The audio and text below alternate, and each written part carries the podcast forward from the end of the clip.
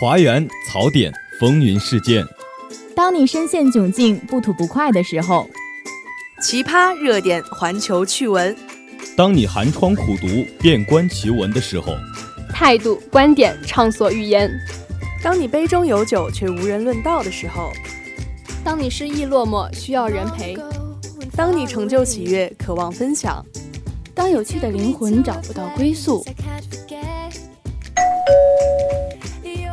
你好，这里是华广直播室，这里是华广直播室，欢迎收听本期的大话天下。直播间里，我们与你一起吐槽，一同畅聊。欢迎收听本期的煮酒论道。华大街头，我们脑洞大开，等你发声。接收最新最热资讯，说出最真最诚心声。华广直播室，直播你的生活。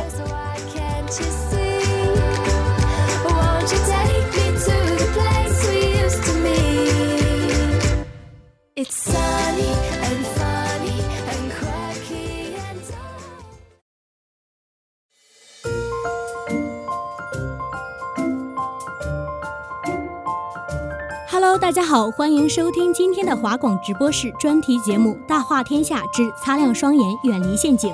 我是主播郝利友，我是主播巴比龙。开学这么久，终于迎来了我们华广直播室的第一期专题节目。真是好久不见，倍感亲切啊！其实这期节目我们早就应该和大家见面了，不过因为疫情，所以不得不推迟。这场疫情真的是防不胜防啊，打乱了我们所有的生活节奏。所以啊，多亏了这些医护人员和许多的幕后人员，我们才能这么快和大家见面啊。在疫情期间上网课的时候啊，我还收到了一条短信，可把我吓坏了。这些网络骗子在疫情封起来的时候都不消停。什么短信能把平时胆子这么大的好丽友都给吓坏了？短信内容啊，大概就是说我得了奖学金，然后让我点开一个网站确认信息。所以你点开了吗？没有啊。但凡我再优秀一点，成绩再好一点，我就真的点开了。其实我也遇到过这种诈骗。我当时接到一个电话，他说什么是某某警察局的警察，说我涉嫌购买非法物品。你这么说啊，让我想起来了。撒贝宁老师在一个节目上说，他接到一个诈骗电话，说他涉嫌绑架儿童。我也刷到过这个视频，当时撒老师还问他：“你可知道我是主持什么节目的？”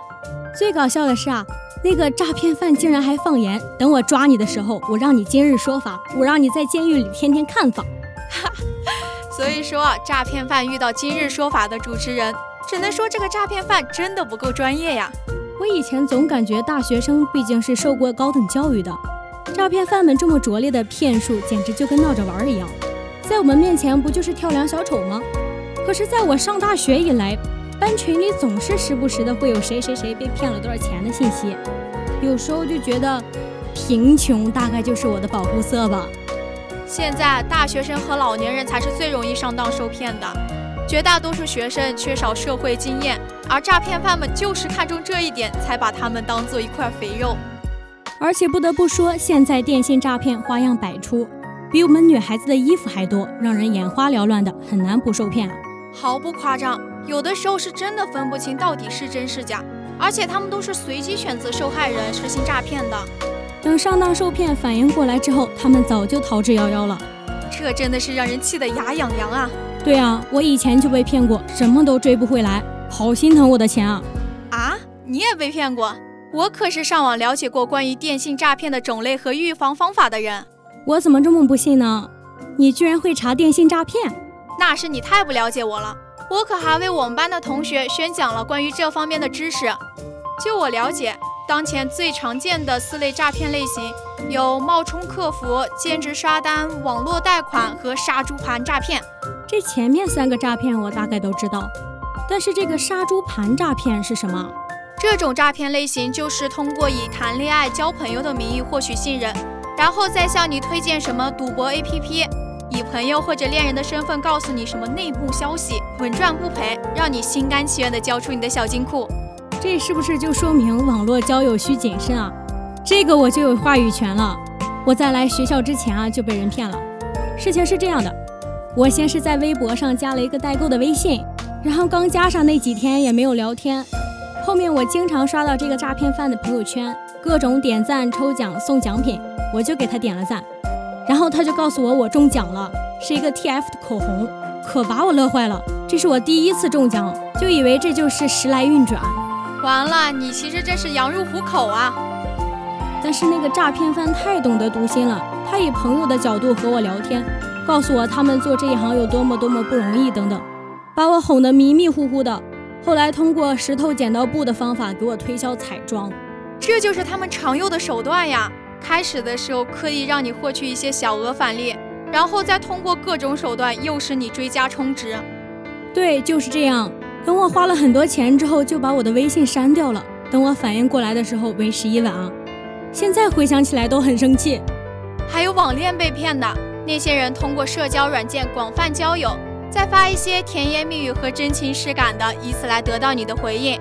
然后等你完全相信他以后，就以各种原因表明自己很缺钱。哼，你以为你会谈一场甜甜的恋爱，觉得相遇就是缘分，相知更是难得。其实这都是诈骗分子在利用网络交友后，从而实施诈骗。当你反应过来的时候啊，你连人家的头发丝都看不到了。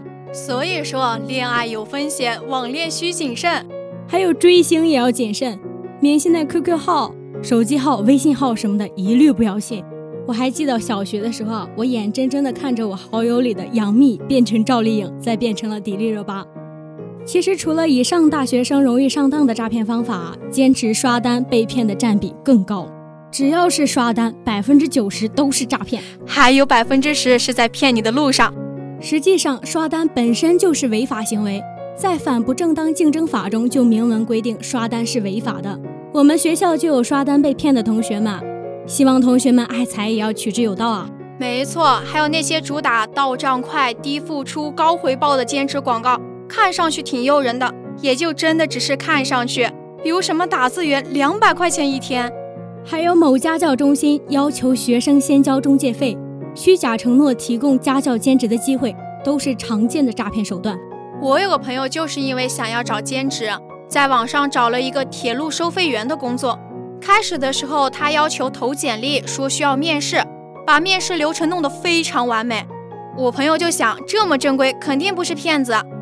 过几天，他们就说他通过了面试，并且可以对我朋友进行培训，以便应对突发事件。然后就让我朋友交一千多块钱的培训费。等交完钱以后，人就跑路了。其实兼职是没有什么问题的。而且现在大学生都会利用课余时间去兼职，一是可以减轻家庭的负担，二是希望可以经济独立。但有些不法分子就瞄准了大学生这种防备心弱的特点，对他们进行诈骗。在这里要提醒同学们啊，兼职赚钱不要贪心，天上不会掉馅饼，也没有不劳而获。一定不要轻信低门槛高回报的网上兼职，坚决杜绝网络刷单等违法行为。不要因为贪图小利而受到诱惑，诈骗方法千千万，理性冷静第一条。尤其是在有借贷需求的时候啊，一定要去正规金融机构办理，千万不要接触校园贷、裸贷这种，而且一定要远离这些。上了这种骗局的当，可就是一辈子都要毁掉了。除了我们自己需要预防电信诈骗以外，我们还要预防犯罪分子利用我们去诈骗我们的家人。是啊。那些犯罪分子总是会利用家人对我们的爱进行诈骗啊，就比如典型的假称是同学或者老师给家长打电话，说孩子生病或者是出车祸了，要求家长们赶紧汇钱。这我就有话要说了，你不会又要告诉我你的朋友被骗了吧？这都要内卷吗？不是啦，怎么能老被骗呢？我没有朋友的家长被骗，就是我之前刷到过一个视频，说某男子在 QQ 上加了一个班级群。因为管理员没有认证核对，同意他进群了。后来，他就把头像昵称改成了和班主任一样的，还发消息说学校需要交五百块钱的教材费，发上了自己的收款码。大家都信以为真，纷纷转了账。后来真正的班主任出现，才发现这个骗子，并且立即报了警。这个手段到处都是漏洞，这也能成为诈骗的套路？但是总会有人上当受骗啊！同学们一定要学会保护好自己啊！所以啊，千万不要随机点击不明链接，或者是拨打不明电话，切记不能透露自己的账户信息及身份信息，更不能按提示进行转账汇款。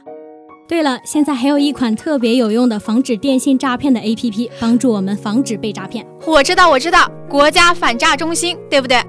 没错，就是它。它可以帮助你识别来电的安全性，还可以检查你手机上的 APP 是否有风险，还会教你一些防诈骗的知识点。我可早就下载了，毕竟这可是国家出品。国家队的应用软件是不会骗你的。希望听了本期节目的小伙伴尽快下载国家反诈中心 APP。好了，本期华广直播室专题节目《大话天下之擦亮双眼，远离陷阱》到这里就结束了。接下来是奇葩天下事。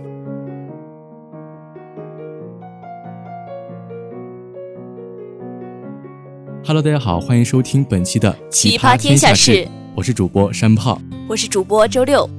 哎，先别说天下的奇葩新闻，咱们先来说一说校内关于校园恋爱的这样一个奇葩事情。嗯，怎么说呢？嗯，就是泉州校区会有几个学生，他们自发了组织了一场关于校园恋爱的这样一个网络综艺，就会邀请六个男生跟六个女生作为嘉宾，然后进行几天的游戏啊磨合，让他们最后顺利的进行约会。这个海报其实我也有看到，他们就是通过做一些线下的游戏活动来增进彼此的感情。说实话，我也有点心动。你为什么心动？你难道也想跟泉州的男孩子网恋是吗？哎呀，别这么说了。其实这段时间呢，在学校的话，我也会发现大家各种奇思妙想，然后举行活动。说实话，这也让我感受到了大学生的这种非常积极向上的活力吧。嗯，确实啊，最近因为疫情，我们都没有办法走出校门。那其实我们在校内组织这样的活动的话，也算是为厦门的疫情做出一份贡献。并且呢，我也看到他们通过这种网络综艺的形式，也是反映了我们学生对互联网时代下的一种思考和探索。确实，那我们刚才说了校内的，现在不妨说说国内的一些奇葩事吧。那说到国内呢，就是前段时间不是有中秋节吗？那中秋节应该干什么呢？嗯，吃月饼和赏月。对，就是那个吃月饼。因为呃，就是有些学校呢，他就会给学生发一些关于学校元素的一些月饼。那比较奇葩的事情呢，就是某一个大学哈，他给学生发的那个月饼特别特别的硬，甚至有些人发微博说，他那个月饼甚至用来可以砸核桃。真的吗？啊，是的，甚至还可以用来用来，甚至可以把它当做武器一样使用。天啊，那这可太奇葩了。这就不禁让我想到我们去年的奇葩事儿。我们去年也会说月饼，把它做成一种各种各样味道的，比如说螺蛳粉味的，比如说奶茶味的，就是有很多奇葩的味道。今年可能就是形式变了。你一说到这种各种各样的味道，不仅让我想到前段时间特别火，网上特别火，把那种在家里剩下的月饼呀，做成各种各样的奶茶呀什么这种食物的。这能吃吗？就是各种黑暗料理啊，就是把月饼作为底料，然后上面加入各种自己做的各种料，就像那种乱炖火锅。啊，就是说把奶茶做成火锅一样吃。对啊，这就像在我们中庭去年好像是推的中秋节推的那个中秋奶茶吧这一系列的，其实这就相当于呃也是网友的一种效仿吧，把它做成这种中秋奶茶。啊，那我不禁想象未来可能还会有更多更多奇葩的口味呀形式出现。好，那接下来就进入今天的第三个奇葩新闻。刚才一说到饼啊，就让我想到特别火的姜糖饼。哦，是那个特别火的电视剧《鱿鱼游戏》里面来的是吗？对啊，就是现在网上不是特别火，把那个姜糖饼去做挑战吗？是啊，我好像看到他们就是把一个姜糖饼通过一个模具。把形状摁在那个姜糖饼上，然后用那种针把那个形状再抠出来。好像这个挑战在外网还是国内都特别特别火，好多人想要挑战这个，呃，完整的把这个形状抠出来。确实。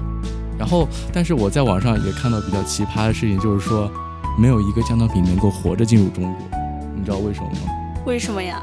就是，就是据说哈，如果进入中国的话，那个形状会非常的复杂，比如说《清明上河图》。比如说把姜糖饼做成一盘一盘的，那个时候的话，那个形状会特别难扣。那这一届网友的脑洞也着实太大了。好了，那本期我们华广直播室大话天下节目之擦亮双眼，远离陷阱，就和大家说再见了。播音：山炮、巴比龙、好丽友、周六、采编：堂弟。机务奔波霸，霸波奔，共同感谢您的收听，我们下期再见。